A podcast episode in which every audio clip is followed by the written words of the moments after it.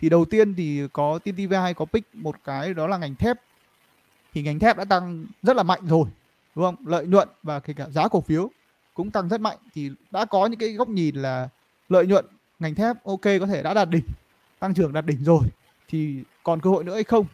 Thì theo cái team theo team TV2 ấy, thì ờ, khi mà chúng tôi tìm hiểu những cái vấn đề liên quan đến cung cầu ngành thép trên thế giới thì hiện tại nửa đầu năm Trung Quốc đã tăng trưởng sản lượng thép khá mạnh so với cùng kỳ.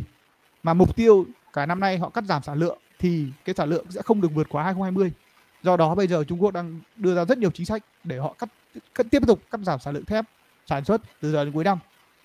Do đó mà mình nghĩ rằng cái giá quặng sắt đúng không? Giá quặng sắt là đầu vào khi mà Trung Quốc cắt giảm sản lượng sẽ bị kém đi. Nhưng mà giá thép thì sẽ tích cực hơn đúng không? Tại vì bây giờ cắt bớt cung đi mà. Do đó mà TTVI đang nhận định là thép sẽ vẫn còn cơ hội ít nhất là nếu mà giá thép không tăng thì cũng rất khó để mà giảm sâu. Và nếu mà có giảm nhẹ thì cái giá quặng sắt nó còn giảm, điều chỉnh mạnh hơn nhiều giá thép cơ. Do đó mà ví dụ như kiểu Hòa Phát sẽ là một cổ phiếu đầu tiên, top 1 mà mà trong ngành thép mà TTVI chọn, đúng không? Chẳng hạn như giá thép có giảm nhẹ thì Hòa Phát vẫn sẽ duy trì cái biên lợi nhuận cực kỳ tích cực từ giờ đến cuối năm, hay kể cả năm sau nữa. Thì ok, Hòa Phát là cổ phiếu đầu tiên mà TTVI pick thì mình có làm cái video Hòa Phát khá là kỹ mọi người xem trên kênh YouTube thì có thể thấy thì uh, Hòa Phát thì có thể dư địa vẫn còn và lợi nhuận năm nay thì chắc chắn sẽ trên 30.000 tỷ. Ok thì uh, anh Hùng có thể chia sẻ một chút về trạng thái cho mọi người về Hòa Phát không? nói chung là tức là về cơ bản của Hòa Phát thì TVN đánh giá từ giờ cuối năm thì tất nhiên là nó sẽ khó được lợi nhuận như hai hai quý đầu năm nhưng mà chắc chắn là nó sẽ tăng trưởng so với cùng kỳ và nó vẫn sẽ là một trong những cổ phiếu blue chip được uh, gọi là gọi là chúng ta gọi là tăng trưởng nhiều mạnh nhất trong năm nay và có thể là sẽ là một doanh nghiệp có lợi nhuận, gọi là cao top đầu của thị trường ờ, các doanh nghiệp trên sàn bây giờ. Thì thực sự là về biểu đồ của Phát thì ờ, đầu tiên là phải chia sẻ mọi người rằng là Hòa Phát đã có một cái con sóng tăng, gọi là tăng rất khủng khiếp từ cái năm 2020 đến bây giờ. Và nếu mà tính về nền tích lũy hiện tại Hòa Phát tạo ra cái nền gốc thì chắc chắn nó cũng không phải là nền, gọi là quá thấp nữa.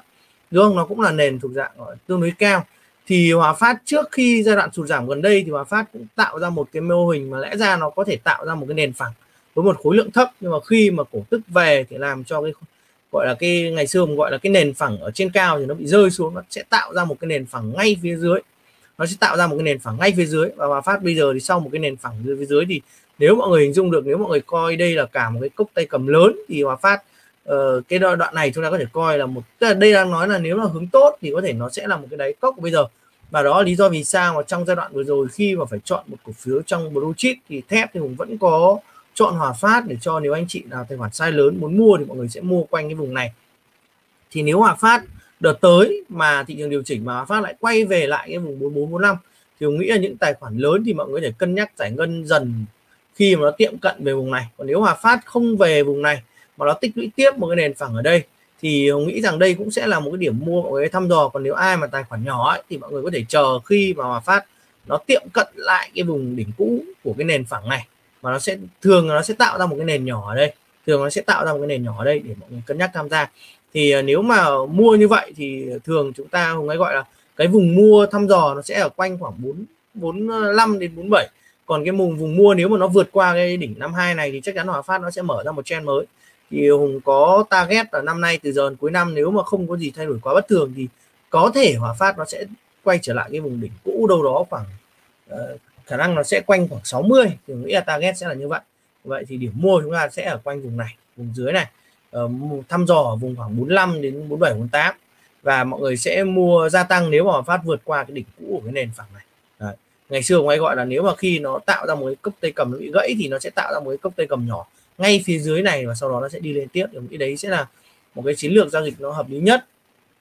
Đấy là với Hòa Phát nghĩ là như vậy. Còn chúng ta chắc chắn rồi chúng ta sẽ cắt lỗ nếu mà Hòa Phát nó thủng trở lại vùng 44 tại vì nó đã tích von ở đây hai lần rồi hai ba lần ở đây.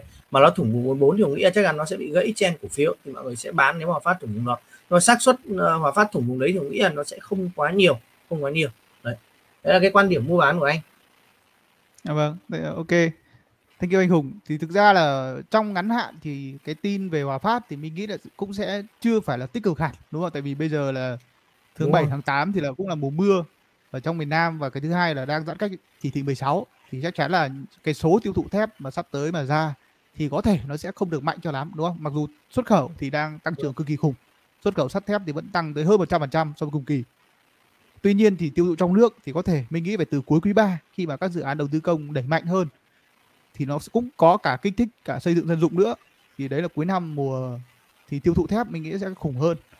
Kể cả trong cái ngành thép thì mình thấy là, ví dụ bây giờ đang view là cái cái cung về thép đang bị cắt, đúng không? Thì giá thép có thể lên thì thực ra cũng có thể theo dõi được những cổ phiếu thép bên dưới như kiểu Nam Kim hay là SMC đúng không ạ? Thì họ, hiện tại thì cái công suất ở trên thế giới vẫn đang bị ảnh hưởng và họ vẫn ăn được một khoảng gáp khá là ok cho những cái sản phẩm như kiểu tôn mạ hay là SMC về cán thép của họ thì không biết là anh Hùng có nhận định gì về về Nam Kim hay, hay SMC hay không?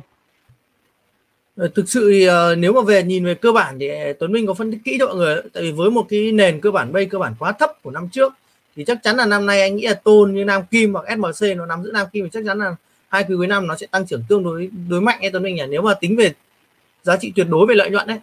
Đúng không? Tại vì năm trước anh nghĩ nền của Nam Kim năm trước có 200 tỷ đâu mà. Chắc chắn năm nay anh nghĩ là cuối năm nó sẽ tăng tương đối nhiều còn về cái biểu đồ thì ông nghĩ rằng SMC thì chắc chắn là biểu đồ anh chia sẻ mọi người rồi. Nó đợt rồi nó đi khác hoàn toàn dòng thép. Đúng ra là nó đi khác hoàn toàn dòng thép. Khi mà dòng thép ờ, nó cũng giảm giống dòng thép, nhưng mà khi dòng thép còn đang loay hoay tạo nền tích lũy thì SMC nó lại vọt trở lại luôn. Nó đi khác hoàn toàn. Nó vượt đỉnh và nó thành một cổ phiếu gọi là, chúng ta có thể coi nó là một cổ phiếu mạnh luôn. Và nó, đây là một nền gốc tích lũy của nó và nó bị gãy do thị trường và xây nó nhanh chóng nó bật trở lại. Đây là cái dạng mà anh thấy đợt rồi là khá nhiều cổ phiếu ấy nó tích lũy tốt cùng thị trường, nhưng mà vì thị trường gãy bất ngờ quá thì nó bị gãy theo thôi. Rất nhiều cổ phiếu, mọi người, ví dụ DRC cực kỳ nhiều cổ phiếu nó bị gãy kiểu này, và sau đó khi mà nó giật lên là nó sẽ giật, nó giật vượt đỉnh luôn và nó không cần nền quá nhiều nữa. Thì anh nghĩ là nếu SMC mà để mua được thì chắc chúng ta sẽ theo dõi khi mà nó test lại cái vùng đâu đó khoảng 45 đến 43 đoạn này. Tại vì đây cũng là một nền anh nghĩ là cũng khá chặt. Nhưng để mà chọn một cổ phiếu giữa SMC và Nam Kim để theo dõi thì anh nghĩ là Nam Kim sẽ là một phiếu khá ấn tượng. Nếu mà cái đợt này khi mà mà tức là về Nam Kim mọi người thấy không? Bản chất khi nó tích lũy thì nó khá giống Hòa Phát ở chỗ khi nó tạo đáy thì nó cũng tạo ra một cái mô hình kiểu đáy cốc ở đây và sau nhưng mà nó khác Hòa Phát ở chỗ là Hòa Phát thì đang loay hoay lên đỉnh cũ nhưng Nam Kim thì nó lên đỉnh rồi. Nó lên đỉnh rồi và anh nghĩ anh có vẽ trước từ đây là anh chờ cái đoạn điều chỉnh này của Nam Kim. Thì Nam Kim đợt tới mà nó điều chỉnh ra một cái nền ở vùng này anh gọi chúng ta gọi cái, cái tay cầm bên phải nhỏ ở đây thì anh nghĩ là có thể sẽ là một điểm mua tham gia tham gia được. Và nếu mà để nói dòng thép khi cái giai đoạn điều chỉnh này với tài khoản nhỏ ấy, thì anh nghĩ là có lẽ chọn Nam Kim sẽ là sẽ là khả dĩ hơn cả. Nếu tại vì Hòa Phát là một cổ phiếu mà chắc chắn tài khoản size lớn thì mình sẽ phải quan tâm rồi nhưng mà nếu mà tài khoản size nhỏ mà để chọn dòng thép thì anh nghĩ là Nam Kim cũng sẽ là một cơ hội ừ, không nên bỏ qua trong ngắn hạn trong thời gian tới. Nếu mà thị trường điều chỉnh trong khoảng tuần tới đây mà nó điều chỉnh thì anh nghĩ là Nam Kim cũng sẽ là một cơ hội mà mình nên theo dõi kỹ. Thì mọi người sẽ quan sát cái vùng đâu đó khoảng quanh 36 35 36 đấy thì thường khi lên đỉnh cũ nó sẽ rũ tầm khoảng 10 phần trăm quanh đấy.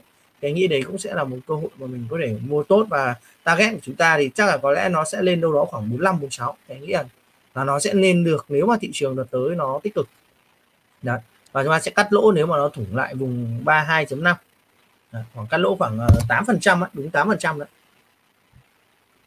Ok, thì cảm ơn anh Hùng. Thực ra ví dụ uh, cổ phiếu thép nhỏ thì chắc chắn là chúng ta sẽ phải theo dõi kỹ cái giá thép trên Đúng thế rồi. giới và trong nước. Hiện tại thì Nam Kim uh, thường là xuất khẩu tôn chiếm nhiều do đó cái thị trường xuất khẩu hiện tại theo mình đánh giá là vẫn đang tốt hơn nhiều thị trường trong nước đúng không? cầu trong nước thì vẫn kém hơn là xuất khẩu do đó mà Nam Kim hay Hoa Sen thì vẫn đang được hưởng lợi từ cái việc xuất khẩu cái tôn cái gap giá giữa trong nước và thế giới vẫn cao